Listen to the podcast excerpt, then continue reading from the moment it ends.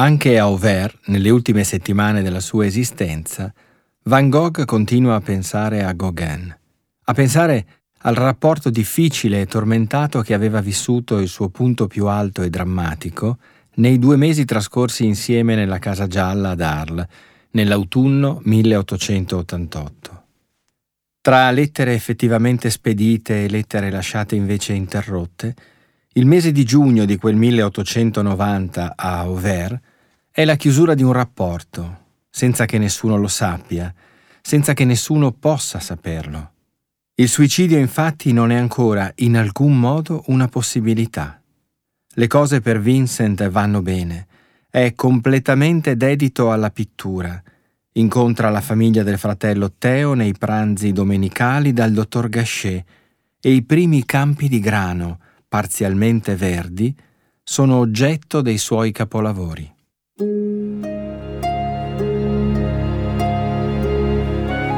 Sono Marco Goldin e vi do il benvenuto. Gli ultimi giorni di Van Gogh è un podcast in cinque puntate prodotto da Linea d'Ombra, liberamente tratto dal mio romanzo omonimo, edito da Solferino. Libro da cui discende anche lo spettacolo con le musiche di Franco Battiato che sarà nei teatri italiani a partire da novembre 2022. Le musiche che accompagnano questo racconto sono di Remo Anzovino. Buon ascolto. Il 5 giugno 1890 Teo scrive al fratello dicendogli di avere visto a Parigi, il giorno prima, il dottor Gachet, che gli ha riferito di aver trovato Vincent in splendide condizioni senza più la necessità di essere curato. Teo è rinfrancato da questa notizia, che gli conferma la bontà della decisione presa circa il trasferimento in campagna a Auvers. Van Gogh ha il desiderio di rimettere mano alla sua pittura fatta in Provenza, secondo quella che gli appare una ritrovata sintonia con la realtà. Chiede quindi a Teo che gli vengano spedite alcune vecchie tele che aveva visto nell'appartamento di Parigi e alcune di quelle depositate al piano superiore del negozio di Tanguy. Il fervore per il lavoro, la dedizione assoluta nei confronti della pittura sembrano esprimersi adesso anche nella volontà di rileggere quella stessa pittura alla luce, se non della scomparsa, almeno dell'attenuazione della malattia malinconica che lo affliggeva. Vincent è molto felice di ricevere una lettera dai coniugi Ginoux, i due titolari del caffè della gara ad Arles dove aveva soggiornato prima di entrare nella casa gialla lì accanto.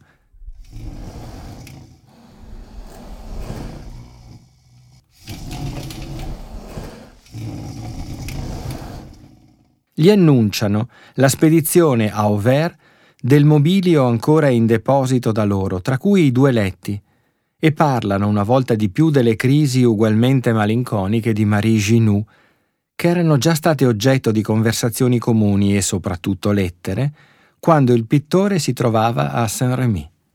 Nell'affettuosa risposta, Vincent ricorda l'ultimo periodo molto complicato vissuto nella casa di cura e motiva il suo essersene andato da lì.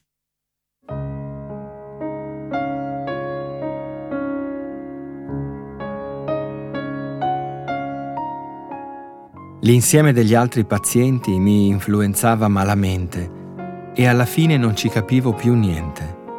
Qui ho avvertito come fosse meglio provare un cambiamento e d'altra parte il piacere di rivedere mio fratello, la sua famiglia e gli altri amici pittori mi ha fatto riprendere finora e mi sento assolutamente calmo e in uno stato di normalità. Il dottore qui dice che ci si deve gettare completamente nel lavoro e distrarre se stessi in questo modo. Nell'incertezza che comunque sempre avverte rispetto alla sua condizione psicologica, rassicurando gli altri sul proprio essere, è evidente come rassicuri, cosa fondamentale, anche se stesso. È un parlare ad alta voce e del resto è ben chiaro come le lettere di Van Gogh siano state concepite fin da subito non per un singolo destinatario, ma per un uditorio molto più ampio. È come se avesse saputo fin dal primo momento che questa corrispondenza avrebbe trovato un confine infinitamente più largo della stanza delle persone alle quali quelle stesse lettere erano indirizzate, come avesse saputo che le sue lettere sarebbero state strumento indispensabile, assoluto e meraviglioso, anche per intendere la sua vita completamente calata nella pittura. La lettera bellissima ai Ginu si chiude su una nota soffusa di riconoscimento dell'amicizia e su quanto essa sia importante, anche coltivata nel ricordo. Penso spesso ancora a voi.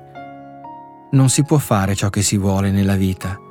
Qualcuno deve lasciare un luogo, qualcun altro vi rimane invece attaccato. Ma le memorie rimangono e si ricordano confusamente come in uno specchio gli amici assenti. È un riferimento molto chiaro alla prima lettera ai Corinzi dell'Apostolo Paolo, che Vincent ben conosceva e amava. Ha a che fare con il concetto di rivelazione che segue la morte ed è perfettamente in linea con quanto Van Gogh immagina per sé, un pittore che sarà riconosciuto non in vita, ma dopo la sua scomparsa dal mondo. Così scrive San Paolo ai Corinzi. Ora vediamo come in uno specchio, in maniera confusa, ma allora vedremo faccia a faccia. Ora conosco in modo imperfetto, ma allora conoscerò perfettamente, come anch'io sono conosciuto. Associando se stesso a questo senso di rivelazione, Van Gogh sembra volersi mettere al sicuro come uomo e mettere al sicuro la propria opera dai fraintendimenti e dai giudizi negativi. Ci sarà infatti un tempo in cui tutto risulterà più chiaro. Sarà in quel momento anche in assenza della propria materialità di vita, della presenza del proprio corpo nel mondo, che l'opera intera avrà il suo riscatto.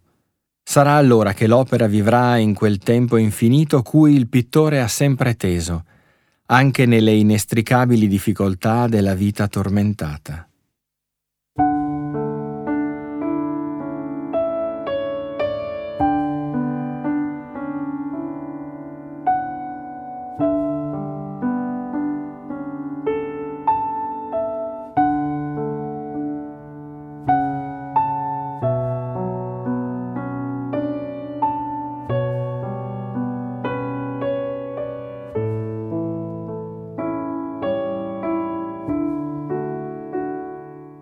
Il 13 giugno Gauguin gli scrive da Parigi, ma è sempre difficile interpretare la sincerità dell'artista quando si rivolge a Van Gogh.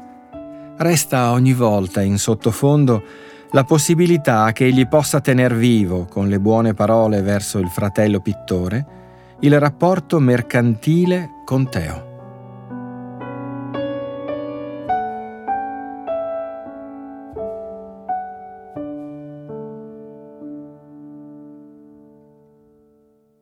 Le parole di Gauguin suonano così, mentre anticipa all'amico che resta vivo più che mai il suo desiderio di andarsene via, lontano, forse in Madagascar, forse in Martinica ancora, forse a Tahiti, tra fruscio di venti e corolle profumate.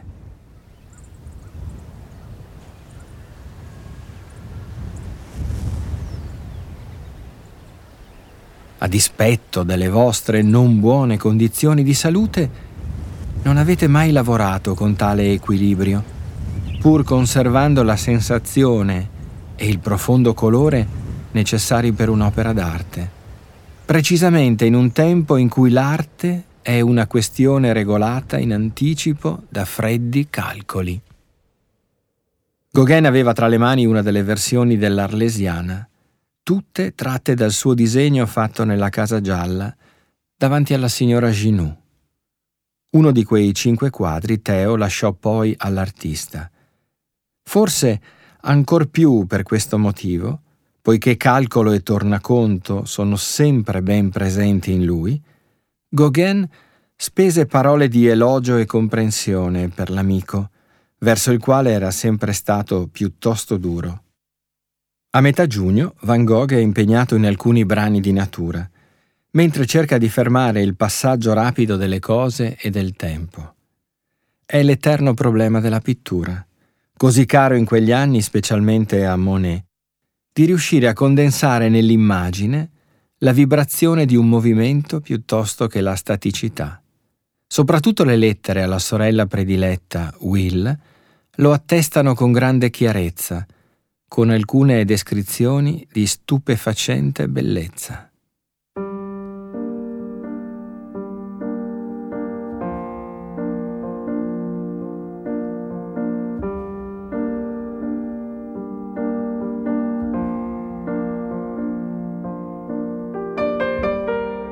Ieri nella piazza ho dipinto un grande paesaggio in cui si vedono campi a perdita d'occhio, colti dall'alto, dai verdi diversi, un campo di patate verde scuro, tra i piani regolari la terra grassa e viola, un campo di piselli in fiore biancheggiante da un lato, un campo di erba medica dai fiori rosa con una figurina di falciatore, un campo di erba alta e matura di tonalità selvatica. Poi messi, pioppi, un'ultima linea di colline azzurre all'orizzonte, alla base delle quali passa un treno, che lascia dietro di sé, nel verde, un'immensa scia di fumo bianco. Una strada bianca attraversa la tela. Sulla strada un carretto e case bianche con tetti color rosso crudo ai bordi. Pioggia sottile riga il tutto, con linee azzurre o grigie. C'è un altro paesaggio con un vigneto e prati in primo piano e dietro i tetti di un villaggio.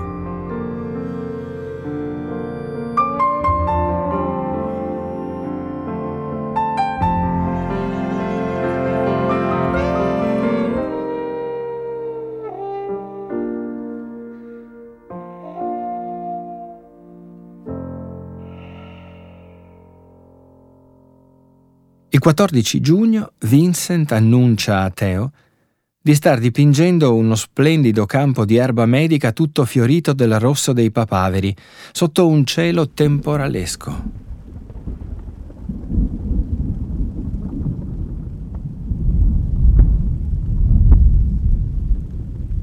Il giorno dopo, Theo informa il fratello che un pittore olandese, Anton Hirschig, andrà da lui a Auvers per provare a lavorare al suo fianco sarà proprio a Hirschig che il dottor Gachet affiderà il messaggio per Teo che lo avviserà del tentativo di suicidio la domenica sera 27 luglio. Il 17 giugno, intanto, Vincent scrive a Teo e lascia incompiuta una lettera a Gauguin che verrà ritrovata tra le sue carte. In essa esprime tutta la sua felicità per il fatto che l'amico abbia apprezzato il suo quadro con l'Arlesiana. Tuttavia, per il solito senso di sudditanza, arriva a dire come si tratti di una sintesi di Arlesiana e dunque la si possa considerare come un'opera vostra e mia, come frutto dei mesi vissuti insieme, caro Gauguin. Non c'è niente da fare. Davanti a Gauguin, Vincent si sente sempre come una specie di allievo che deve omaggiare il maestro. Il 24 giugno Van Gogh scrive al fratello. Dall'istituto di cura di Saint-Rémy gli sono arrivate tutte le tele che aveva lasciato lì ad asciugare oltre un mese prima.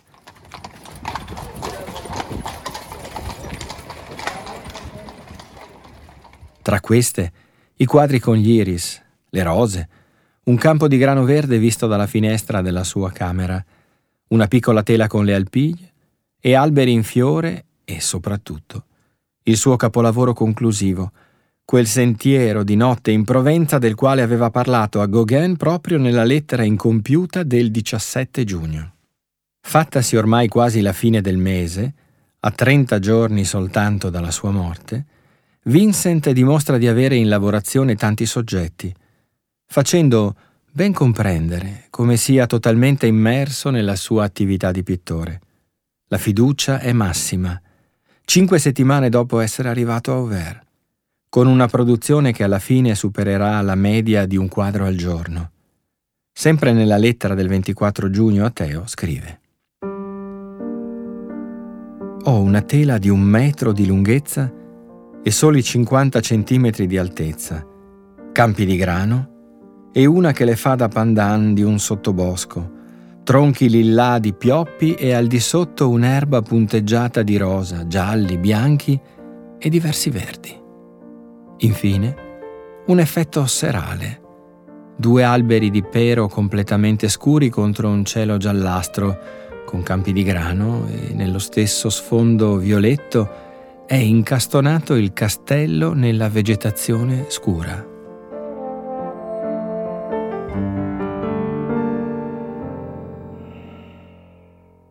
Si tratta dell'inizio della produzione di alcune tele dette del doppio quadrato, appunto 50 cm in altezza e un metro di base erano utili al pittore per rappresentare quella visione spesso lontanante e panoramica dei campi di grano che lo riportava alle distese pianure degli artisti olandesi del Seicento, ovviamente Jacob van Ruysdael al primo posto. Sono tra i quadri più caratteristici e amati dell'esperienza di Van Gogh a Auvers.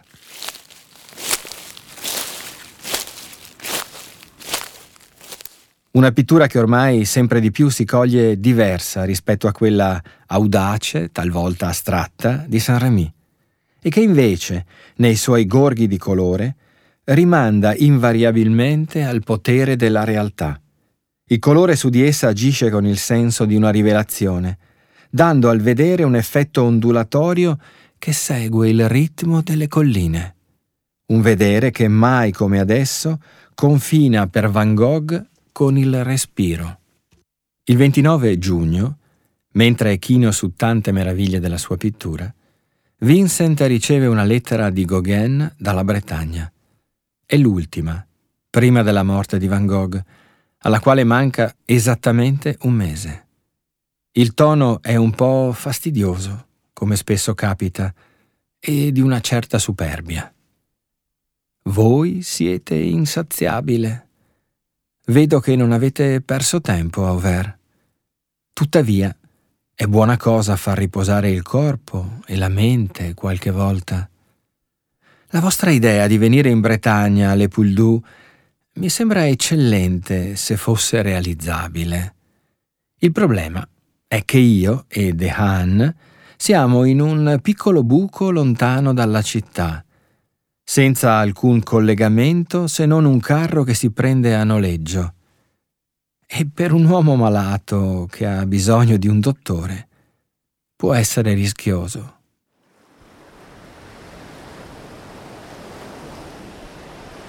È un modo un po' così per chiudere alla possibilità che un amico ti raggiunga per dipingere.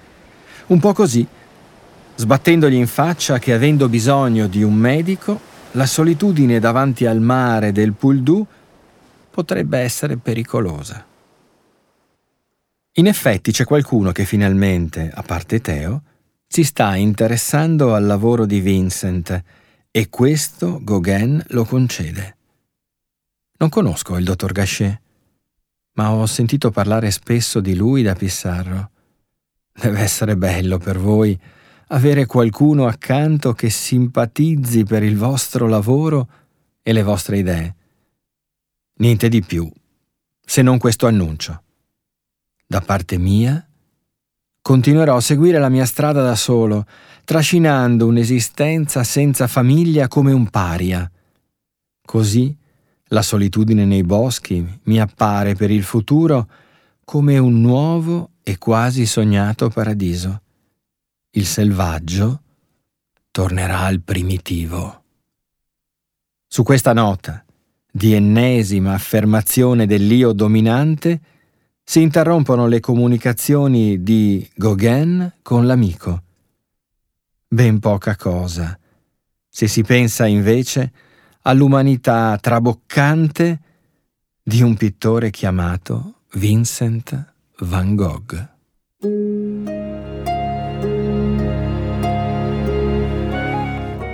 Avete ascoltato la seconda puntata di Gli ultimi giorni di Van Gogh, un podcast di Marco Goldin liberamente ispirato al suo romanzo omonimo, edito da Solferino. Da questo libro anche lo spettacolo, con le musiche di Franco Battiato, nei teatri italiani da novembre 2022. Il podcast è prodotto da Linea d'Ombra, musiche di Remo Anzovino, registrazione e sonorizzazione di Federico Pelle.